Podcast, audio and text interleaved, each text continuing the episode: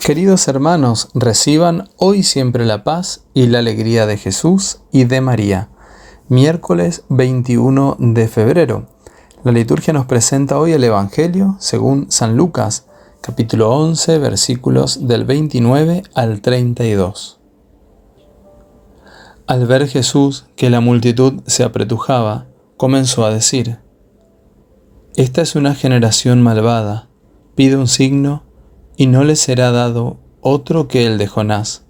Así como Jonás fue un signo para los ninivitas, también el Hijo del Hombre lo será para esta generación. El día del juicio, la reina del sur se levantará contra los hombres de esta generación y los condenará, porque ella vino de los confines de la tierra para escuchar la sabiduría de Salomón.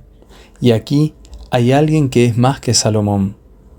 El día del juicio, los hombres de Nínive se levantarán contra esta generación y la condenarán, porque ellos se convirtieron por la predicación de Jonás, y aquí hay alguien que es más que Jonás. Palabra del Señor, gloria a ti, Señor Jesús. Al decir, esta generación es una generación malvada, pide una señal, Jesús nos invita a revisar nuestro interior. En primer lugar, para identificar cualquier área de maldad en el modo de pensar de los demás, en nuestro modo de hablar o de relacionarnos y en el actuar cotidiano. En un segundo momento, nos impulsa a examinar cómo nos relacionamos con Él y nuestro modo de pensar y de vivir la fe. Efectivamente, hay muchos que viven una religiosidad superficial, buscando signos y esperando ver milagros. Pero en realidad, el milagro más grande es cuando aceptamos el desafío de permitir que el Espíritu Santo nos ayude a cambiar nuestro corazón.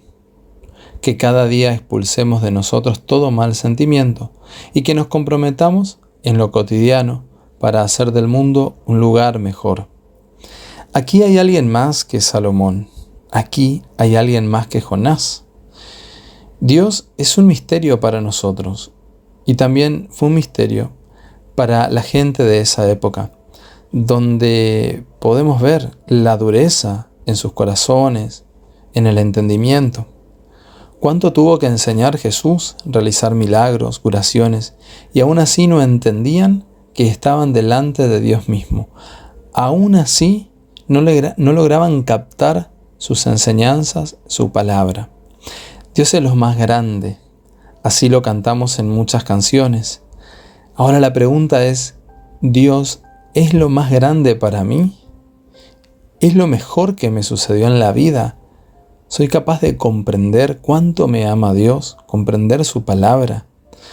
La grandeza de Dios consta también en un gran amor por todos nosotros. Él no nos abandona. Si hoy te sientes un poco triste, solo, sola, haz la prueba y llama a Jesús, y Él tomará todos tus quebrantos y penas. Persevera en tu oración.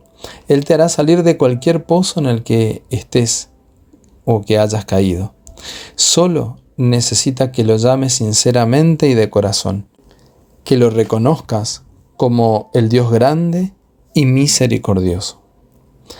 Te invito que en este momento abras el corazón, y que recibas la fuerza que viene de lo alto, el Espíritu Santo. Ven Espíritu Santo de Dios sobre todos nosotros. Ven Espíritu Santo de Dios, ilumínanos, abre las mentes, las inteligencias. Danos la capacidad de entender, de comprender que tú eres un Dios amoroso, un Dios grande, misericordioso, que quiere lo mejor para cada uno de nosotros que no abandona la obra de sus manos. Danos la gracia, amado Espíritu Santo, de sentirnos hijos muy amados del Padre. Gracias Señor, te alabo y te bendigo en este día, porque también me vas mostrando de a poco, me haces conocer este gran misterio que es para mí mismo tu presencia. Gracias Señor, porque sé que cuando oro y te lo pido, Señor, muéstrame tus caminos, Señor, muéstrame tu rostro, tú lo haces y vienes a compartir mis alegrías, mis tristezas, mis victorias o mis fracasos. Tú vienes a compartir toda mi vida, Señor, porque para ti soy lo más importante. Soy la niña de tus ojos, como dice esa hermosa canción.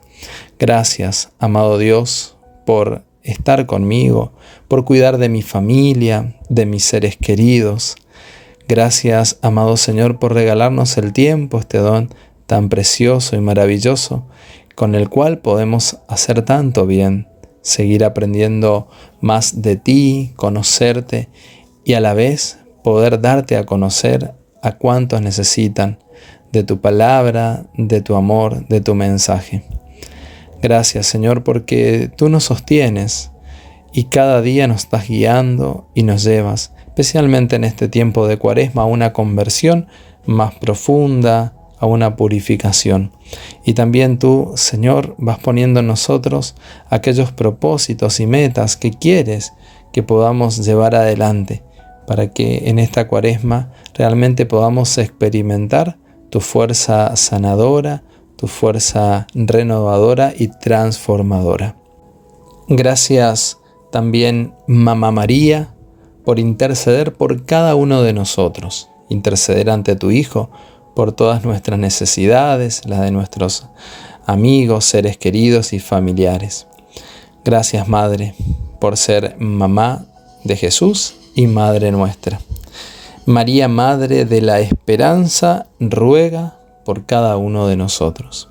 El Señor esté contigo y la bendición de Dios Todopoderoso del Padre, del Hijo y del Espíritu Santo descienda sobre ti y te acompañe siempre Amén.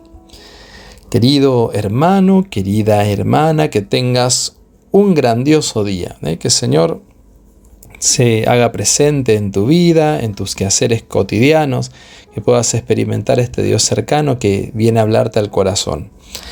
Quiero invitarte, mañana tendremos adoración al Santísimo. En el día de la cátedra de San Pedro vamos a orar especialmente por nuestro querido Papa Francisco, eh, a partir de las 18 horas. También seguir invitándote a que puedas compartir y a vivir estos eh, eh, desafíos cuaresmales que estamos realizando contigo para ir preparándonos mejor para poder este, transitar esta cuaresma y por supuesto vivir la Semana Santa, esta hermoso momento de recordar el misterio de nuestra fe, que es la pasión, muerte y resurrección de nuestro Señor Jesús. Queridos hermanos, que el Señor los bendiga y será hasta mañana si Dios quiere.